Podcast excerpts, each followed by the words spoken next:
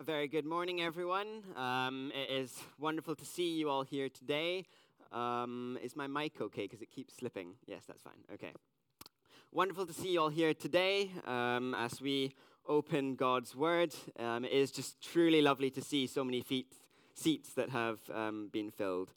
We'll perhaps just take our reading today from Mark. We'll be taking our reading from Mark chapter 14. Mark chapter 14 and verse 27, reading up till verses 52. So we'll just take time to read that. Mark 14, verse 27. Then Jesus said to them, "All of you will be made to stumble because of me this night. For it is written, 'I will strike the shepherd, and the sheep will be scattered.'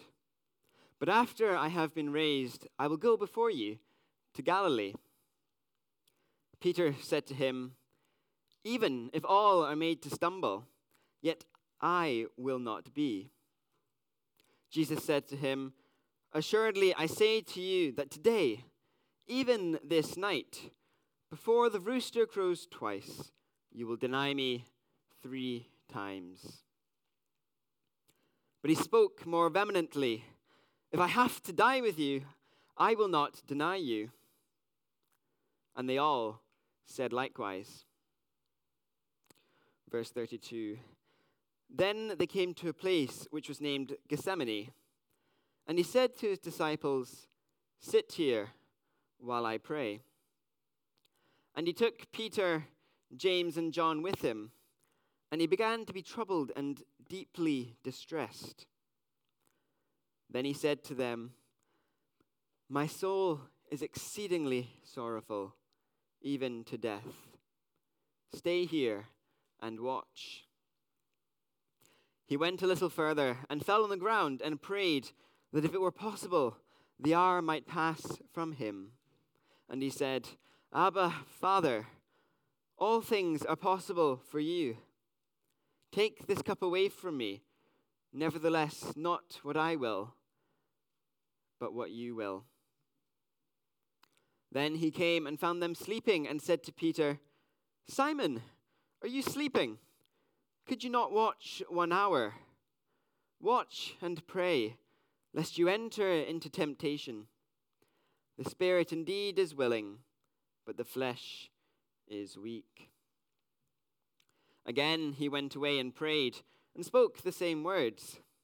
And when he returned, he found them asleep again, for their eyes were heavy, and they did not know what to answer him. Then he came the 3rd time and said to them, "Are you still sleeping and resting? It is enough. The hour has come. Behold, the Son of Man is being betrayed into the hands of sinners. Rise, let us be going. See, my betrayer is at hand." And immediately, while he was still speaking, Judas, one of the 12, with a great multitude with swords and clubs, came from the chief priests and the scribes and the elders. Now his betrayer had given them a signal, saying, "Whomever I kiss, he is the one. Seize him and lead him away safely." As soon as he had come, immediately he went up to him and said to him, "Rabbi, Rabbi," and he kissed him. Then they laid their hands on him and took him. And one of those who stood by drew his sword and struck the servant of the high priest and cut off his ear. Then Jesus answered and said to them, "Have you come out, as against a robber, with swords and clubs to take me? I was daily with you in the temple teaching, and you did not seize me. But the scriptures must be fulfilled." Then they all forsook him and fled. Now a certain young man followed him, having a linen cloth thrown around his naked body. And the young men laid hold of him, and he left the linen cloth and fled from then naked. Perhaps we'll just open with a word of prayer. Our God and Father, we thank you for the scriptures which you have so graciously provided to us. We thank you that we can read them freely and in our own language. We do just thank you for your word, which you've spoken unto us. And as we open up your word here today, we do just pray that you would strike our hearts, Lord, that you would speak unto us that which you desire us to hear. May we all be taken with a desire and a burden to learn more about you, and an attention and our ears opened to the word which you have spoken unto us. So again, we do just pray for this and commit all of this to your hand in the name of our Lord and Savior, Jesus Christ. Amen. When I was younger, I used to be really into books. I used to love reading these massive, thick novels, and it was what took up every hour, pretty much, of my life. I would read and read and read. And that annoyed my mum a little bit, because when I was meant to be studying, or when I was meant to be sleeping, or when I was meant to be doing my chores, I would instead be off reading my books. And it got really difficult, because I would be reading my book and we'd be coming to the really exciting part, we'd be coming to the highlight of the plot, we'd be coming to the climax of the story. And chores were boring. You know, I wanted to read my book. I wanted to continue on. I wanted to get, and figure out what was going to happen to the protagonist. And here in Mark, we're coming to a similar section. We're coming to the climax of Christ's life here on earth. We're coming to the pinnacle of the book of Mark, where Jesus, he's spent his life here on earth. He's lived his life. He's done his miracles. He's said his parables. And now comes the time where he will be captured, where he will be led away, where he will be crucified on that cross, dying a death, but conquering the grave and rising again. So we're building up to that climax, and what we're going through today is just the penultimate bit to that climax, where Jesus knows he's about to be arrested. So he goes to the Garden of Gethsemane for a time of prayer before being seized later on in the chapter. And so I just thought we could split the section into three sections today, namely three separate parts. We'll be looking at the denial of Christ by Peter. We'll be looking at the distress of Christ in the Garden of Gethsemane. And then finally, we'll be looking at the detainment of Christ in the garden by those that came to capture him. So just those three simple sections, the denial, the distress, and the detainment. And as I finish each section, I would like to just present a simple challenge to each of you. So I do just ask that just for the next 20 minutes or so that you would listen, that you would just listen with open ears, that you would take God's word in, and that you would listen to those challenges and deeply just ponder upon them in your heart, and that you would go away questioning who Christ truly is to you. So first off, we have the denial of Christ, and the context of this is just after the Passover. So Christ has taken the supper, he has taken the cup with his disciples at the Feast of Passover, and now that has been finished, and Judas has gone away, they've sung a hymn, and now they've gone out to the Mount of Olives. And what Christ is saying here is, he's just summarizing in these verses, I will strike the shepherd and the sheep will be scattered. That's a quote from a book in the Old Testament. And essentially, he was predicting his foreboding death and what was about to happen. He was telling what was to come, a final indication of his life here on earth. And this was spoken to the disciples. And these were men that had followed Christ throughout his life. These were men that had heard the parables, men that had seen the miracles that he had done. And you would think that they would have great understanding of what Christ was talking about, of what Christ's purpose was here on earth. This was Christ telling them, this final statement, that he was to be crucified. He wasn't going to be this great conqueror that was going to come in and alleviate the Jews from the rule of the Roman Empire upon which they lived. There would be no great battle. There would be no swords clashing and great bloodshed. He was trying to tell them that he was going to be that sacrifice. He was their shepherd that was going to be struck. And in the hours to come, the sheep would be scattered. The disciples would flee. But he also shared a bit of that hope with them. And he says in verse 28, "But after I have been raised, I will go before you to Galilee." He was saying, look, bad things are going to happen. Yes, I'm going to be captured. Yes, the sheep are going to be scattered. But there is a hope. There is something to look forward to if you will just recognize what I'm saying to you. After I have been raised, I will go before you to Galilee. There was the hope there. And again, these, like I said, these were disciples that had seen Jesus throughout his ministry. You would think that these would be the ones to stick by Christ. You know, they had walked with him, they had followed him, they had heard his teachings. You would think, oh, if anyone was to stick by Christ in his time of deepest distress, these disciples would be the one. And yet Christ knew better. Peter had said to him, perhaps as you would expect, "Even if all are made to stumble, yet I will not be. If I have to die with you, I will not deny you." It's quite heroic, don't you think? You know, this man that's followed Christ, he says, I will go with you to the death. But that's not what Jesus Christ said to them. You know, he said that the shepherd will be stricken, the sheep will be scattered. Peter was challenging the Lord, supposedly knowing better. He was saying to the Lord Jesus Christ, no, you're wrong.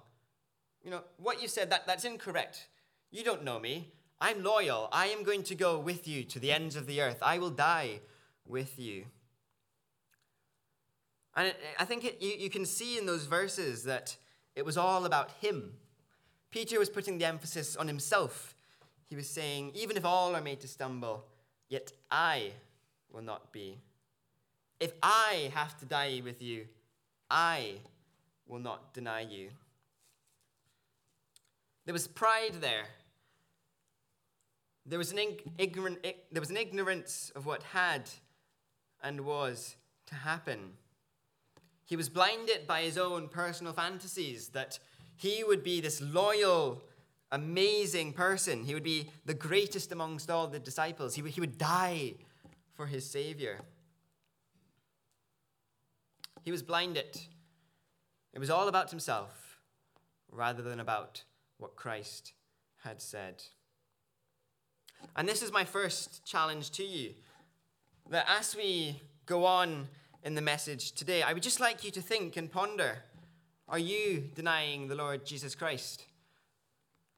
Have you been coming here perhaps to church for years on end, perhaps growing up in a Christian family, and you've heard the gospel, you've heard the word, you've heard the word of God preached to you so many times, and yet you refuse to listen. It's all about yourself. It's all about what you think rather than the Lord Jesus Christ. Are you like Peter, denying what the Lord Jesus Christ said and focusing inward on yourself? And again, Christ knew what was to happen. And as is typical, as you saw through his ministry, he went to pray. We see in verse 32 onwards, he went to the place which was named Gethsemane, and he said to his disciples, "Sit here while I pray." And Gethsemane was a place that Christ would often have visited. As you read through the Gospels, you can see he had been there a couple of times. And he'd come there for prayer. And what strikes you is just the intense emotions that Christ was going through while in that garden. He knew what was to happen, as we've set out earlier. He knew that he was about to be taken. He knew that he was about to be struck. He knew that he was about to be hung on that cross, taking the sins of the world upon his shoulders. And yet he didn't approach it in an unbothered or unemotional attitude. He was emotional. You see different adjectives that are used in this passage to describe his state. You see that he was troubled. He was deeply distressed. He was exceedingly sorrowful. Verse 35, he fell on the ground and prayed. There was an emotion going on there. He knew what was to occur. And these intense emotions, it was due to what was about to happen because, again, he was the Lord Jesus Christ. He knew why he was on earth. He knew what he was about to go through. And it was that emotion because it was something bigger than just physical death. Yes, he knew that he was going to suffer. Yes, he knew that he was going to go and die on the cross. And obviously that would be agonizing. That would be scary, knowing that you were about to face such persecution, that you were about to face such trial, such torture. But I would say that this emotion was because of something far, far greater than that. That emotion was because the Lord Jesus Christ was preparing to take on the sins of the world. He was preparing to die on that cross in place for us, in place of you. He was preparing to take the sins which we have committed, the sins which we have committed against God, and he was preparing to pay that price which we ourselves deserve to pay. And yet, even in the face of such a big thing to come, he had full obedience and submission to his Father's will in the face of dire distress. What a wonderment that is of his love, that knowing he was about to bear that deep, deep agony of being made sin for us, even though he knew that he was about to undergo such great torture on that cross, such mocking, such scourging from man, he still did it for you. He still did it for each and every one of us. What a wonderment of his love for us that is. A price had to be paid, and he was going to carry that on his shoulders. A price had to be paid for every individual in the world. And can you imagine what a great thing that is, that the billions of humans who had sinned, who had said in their heart that there is no God, he was about to take the punishment for them. And you can imagine the emotion that would have triggered, that distress, that troubling. My soul is exceedingly sorrowful, even to death. And yet, while Christ was experiencing these emotions, while Christ was in his darkest hour before he was about to be crucified, before the darkest hours were to come, his disciples, those earthly beings that were closest to him on earth, were asleep.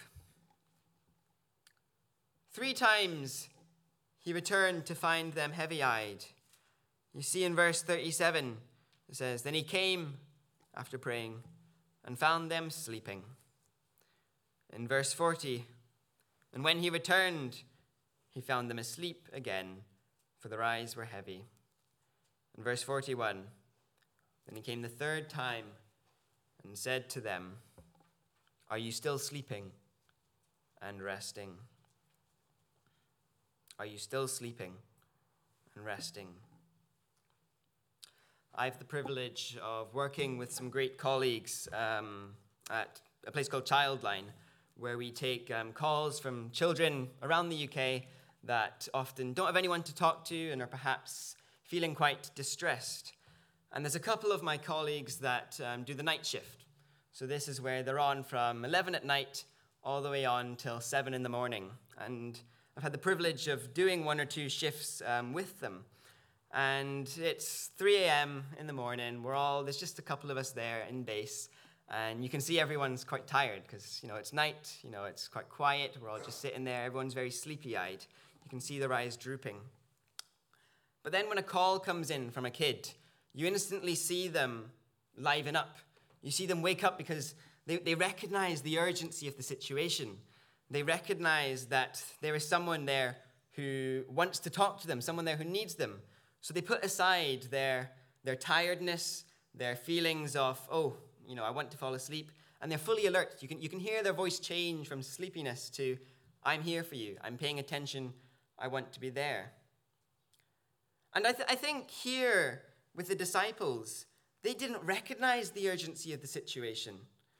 You'd think, like my colleagues or perhaps you with a friend, that if someone was in distress, you would want to be there for them. You would want to be there for them, listening to them, being with them in that time of distress. You would recognize the urgency of the situation, and you would say, I am here for you. And so that's why I don't think that the disciples recognized the urgency or even recognized what it was that Christ was going through at all. They had succumbed to their physical weaknesses. They had fallen asleep. Even when Christ said, sit here while I pray. Even when Christ said, are you sleeping? Could you not watch 1 hour? They still fell asleep. There was no recognition of the urgency of the situation, of the gravity of what was to come. While the climax of Christ's life was imminent, they were asleep. While he was facing dark distress, his own disciples were unbothered. He was alone and forsaken, bar his heavenly Father.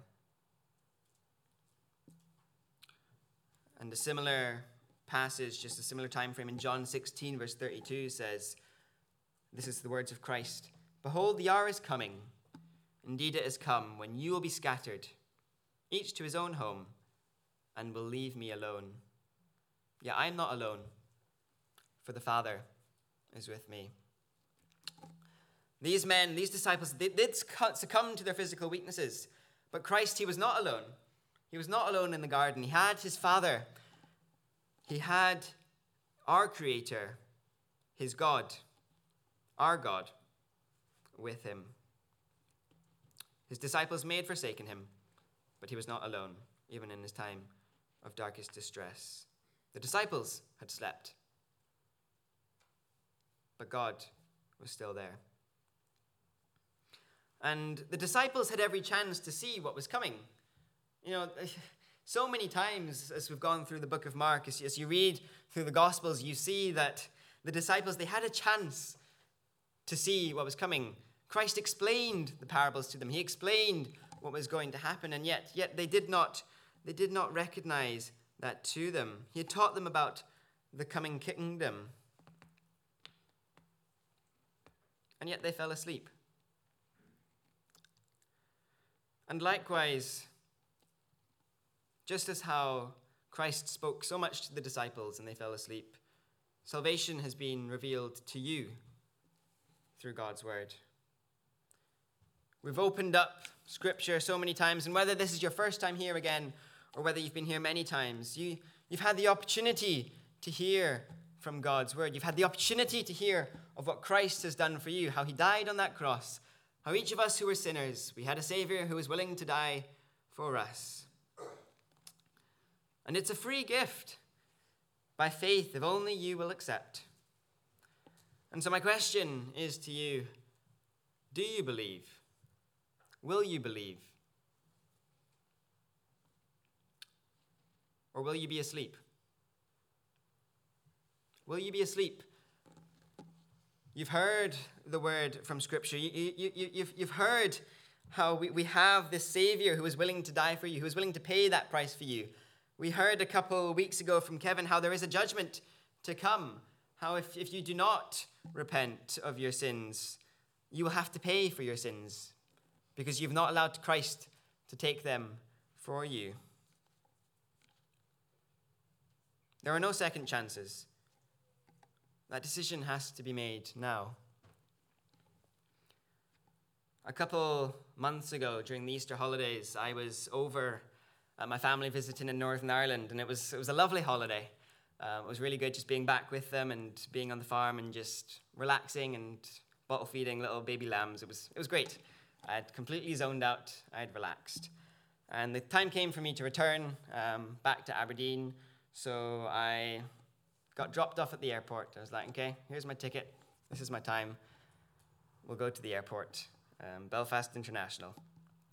And I was just walking into the airport, and I was thinking, oh, I've got plenty of time. I can dilly, I can dander. I can walk around. And I went up to the barriers, and I had my ticket out. And I scanned my ticket. You know, I was like, okay, I'll scan my ticket. And the thing didn't open. It didn't let me through. And I was like, what's going on here? So I scan it again, and I'm like, what's happening? And then this thing comes up on the screen which says, in quite clear, bold red letters, wrong airport. Obviously, that's happened enough times they've programmed it to say wrong airport. And I checked my ticket, and I was like, I'm meant to be at Belfast City, not Belfast International.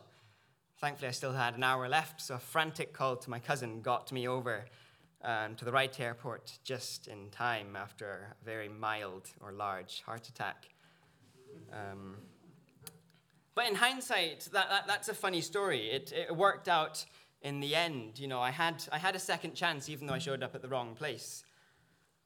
But eternity is no funny story. If life passes you by, and if you wake up at that white throne of judgment, and you are at the wrong place, there will be no second chances. You will not be able to say, oh, I didn't check my ticket well enough, or, oh, I think I'm at the wrong place, or, oh, I'm just going to head over to the other side now. There will be no second chances after death. That decision needs to be made now. You need to make sure that you are at peace with God, and that you know with certainty where you are going. But the joy is you can know with certainty. You can know with certainty that you can have Christ as your Savior, for he has died for you. And if you believe in him, that's all it takes. Repent and believe in the Lord Jesus Christ. Believe with all your heart and mind that he is Lord, and you will be saved.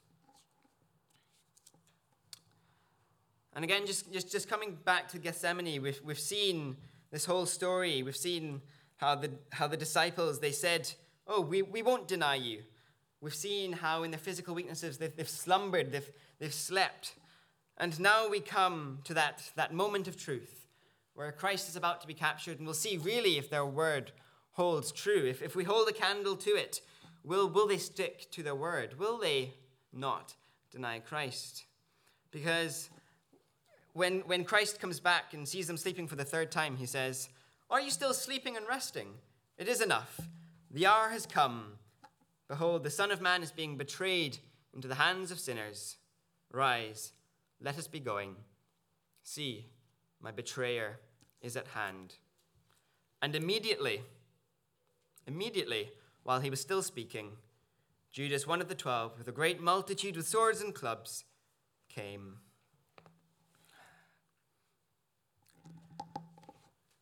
As Judas came with these people to take Christ, it was aggressive, it was intentional, and it was under cover of darkness. They came aggressively with swords and sticks. They came with a great multitude. They came with a mob. This was an aggressive capture. They were equipped, prepared, and probably expecting to deal with resistance. You can just imagine the picture, because it says in one of the Gospels as well that they came with lamps. You can just imagine the picture. It's dark at night, you're in a forest, and suddenly this great crowd of men, probably with extreme yelling and stomping of feet as they troop through the forest with swords and clubs and lights. You could imagine it would be a scary scene. It would be a frightening picture to behold. Definitely not for the faint of heart. So that to start with would already have woken up the disciples from any slumber that they were in. And then as they come, this was intentional as well. It says in verse 44, "Now his betrayer had given them a signal, saying, 'Whomever I kiss, he is the one. Seize him and lead him away safely.'" Judas didn't just happen to be there observing. He didn't just happen to be with the crowd, coming along, sitting on the side, being a bystander. There was a clear betrayal. A kiss, it's a very personal thing. It was an intentional, physical, emotional action. Judas made an intentional, deliberate choice to reveal, identify, and betray Christ. So this takeover, it was aggressive, it was intentional, and it was undercover. In verse 48, it says, Jesus says to them, "Have you come out as a robber? Have you come out as against a robber, with swords and clubs to take me? I was daily with you in the temple teaching, and you did not seize me, but the scriptures must be fulfilled." They didn't take him when he was in the temples, when there was lots of people watching. This was an underhand operation. This was by the cover of darkness. This was in the middle of nowhere, where no one else would be watching. This was a place where they could take him and take him do it with great might.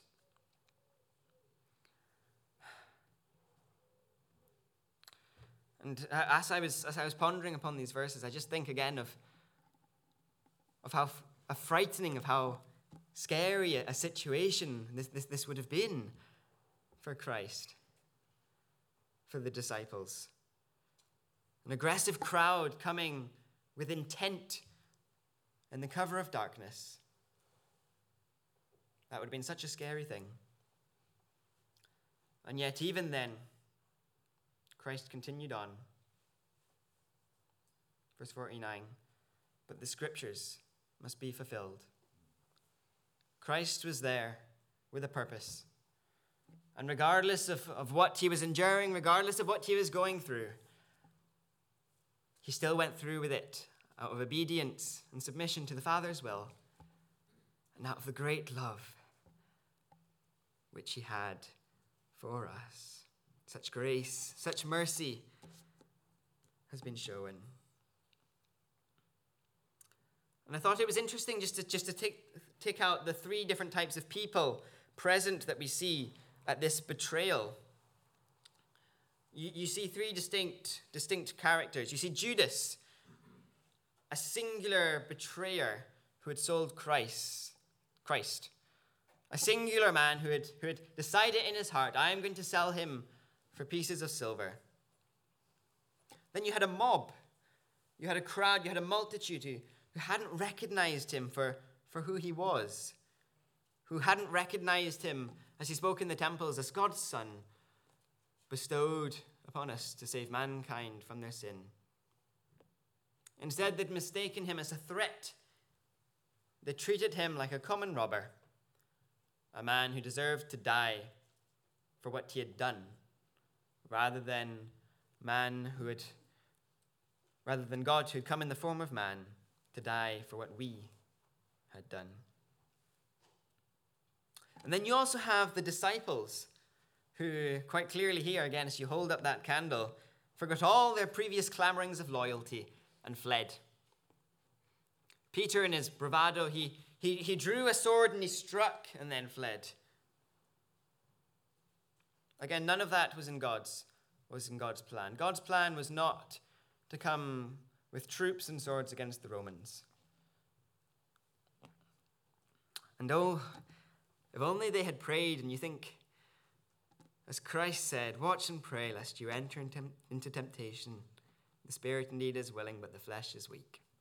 If only they had prayed. The spirit was willing, but the flesh was weak. And yet, out of all of these three, none of them stood with the Lord. The Lord Jesus Christ, in this time of dire distress, he was forsaken. No one was there to be on his side. One of his disciples was there to betray him. The crowd was there to capture him. His disciples weren't there at all. None of them stood with the Lord. And we'll perhaps cover this in future weeks to come. It's not really my passage to speak on, but you see later on, as Christ was on that cross, as he overlooked those who had crucified him, he said in Luke, "Father, forgive them, for they know not what they do." Father, forgive them, for they know not what they do. And it's with such joy that you realize just that the Lord Jesus Christ was really like no other. He really was like no broken man. For even when he was betrayed, even when he was crucified, he held no remorse for his actions. He held no bitterness in his heart. Father, forgive them, for they know not what they do.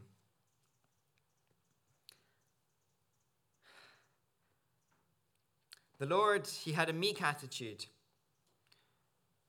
You see that as he was taken, he did not respond aggressively. He didn't call down legions of angels from heaven, as he very well could have as the Son of God. As we've seen throughout this whole passage, he went along with Christ's plan in full submission. You don't have to turn to it, but I'd just like to take a reading from Isaiah 53. We don't have much time, so perhaps just read a couple of the verses. It's Isaiah 53 and verse 6, and we read it this morning at the breaking of bread. "All we like sheep have gone astray.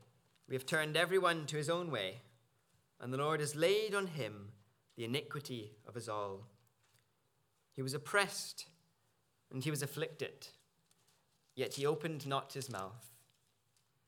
He was led as a lamb to the slaughter, and as a sheep before its shearers is silent, so he opened not his mouth. We had a meek and humble Savior," and I can't emphasize this enough, "who was willing to obey the will of his Father. And the will of his Father was that he would die on that cross so that you might be saved from your sins, if only you repent and if only you believe." And this forgiveness is open to all. And so my final challenge to you today, firstly, was, are you denying the Lord Jesus Christ and his words that are spoken unto you? And if you're not intentionally denying it, are you asleep? Are you ignoring what Christ has said unto you? But finally, you need to make a proactive decision.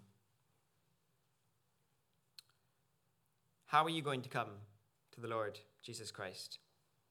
Are you going to appear as Judas, who has betrayed him and sold your soul for something else? Are you going to come as the mob who hadn't recognized him for who he truly was and merely saw him as a common person? Are you going to come as the disciples who fled at the first sign of weakness? Or are you going to come with humbleness and humility of heart, recognizing the sin that is so deeply in you, but also recognizing the gift that God has offered unto you? Again, if only you will repent and believe in your heart that the Lord Jesus Christ is Savior and has died for you, you will be saved. That's all it takes. This forgiveness is open to all, if only you will believe. I had a bit more, an encouragement to those that are already in Christ. Perhaps I'll just really briefly go over it. If you are perhaps already in Christ, if you're perhaps already saved and you take heart in knowing that you are one of Christ's and you can look forward to an eternity where you've been made righteous, where you've been made holy through the blood of our Lord Jesus Christ, perhaps just let the actions of the disciples be an encouragement to you today. These disciples, they were the dearest to the Lord Jesus Christ there on earth, as they walked with him, as they observed his parables and his stories. And yet they forsook him. Yes, they slept. Yes, they fled. Yes, they denied him. But that didn't make them any less in God's sight. They went on after that. Peter went on. The other disciples went on to do great things for Christ. And likewise yourself, if you are struggling with sin, or if you are perhaps struggling in your relationship with the Lord Jesus Christ, or perhaps you've fallen or done something that you're ashamed of, again, forgiveness is free and open to all. If you just come back to the Lord, if you seek that forgiveness, God still can do great things with you. Each of us, we're fallen beings. None of us are perfect. But through continual sanctification in the Lord Jesus Christ, as he molds us to be more like that perfectness, that holiness of the Lord Jesus Christ, he can use you. He used the disciples who fled, and he can use you. We'll just close with a word of prayer. Our Lord Jesus Christ, we do just thank you again for your scriptures which you've revealed to us. We thank you for the Lord Jesus Christ, him who was so meek, him who was so humble, him who was obedient even unto death, as he approached that cross with great emotion, as he knew what was going to happen to him, yet he still chose to obey your will. We thank you for your grace and mercy, in that you sent your one and only Son, the Lord Jesus Christ, to die for us on that cross, him who was that ultimate sin offering for us, him who took our sins, him who took our burdens upon his shoulders and paid that price at Calvary. We thank you that if we choose to believe on him, if we have faith in him, we can look forward to an eternity spent with you in heaven. We can look forward to a time of continual cleansing as we become holy and more like the Lord Jesus Christ, forgiven of our sins and the burdens which we carry around. We thank you that we have been forgiven of our sins, if only we repent. What a wonderful thing that is. And we do just thank you for the grace and mercy, and most of all for your Son, the Lord Jesus Christ, him who was our intercessor and our mediator between yourself and us, who are so unworthy of even glancing in your direction. So again, we do just pray, if there are any here that are thinking upon these things, if there are any here today that are wondering about their position before you, that are wondering about their sin, that are wondering about the gift which you have so graciously offered unto us, May they go away thinking about those things and come to a realization of your salvation, of your gift, which is not by men's works, lest any man should boast, but is freely offered to all. So again, we thank you for your word, and we thank you for your gift. Praying all this in the name of our Lord and Savior, Jesus Christ. Amen.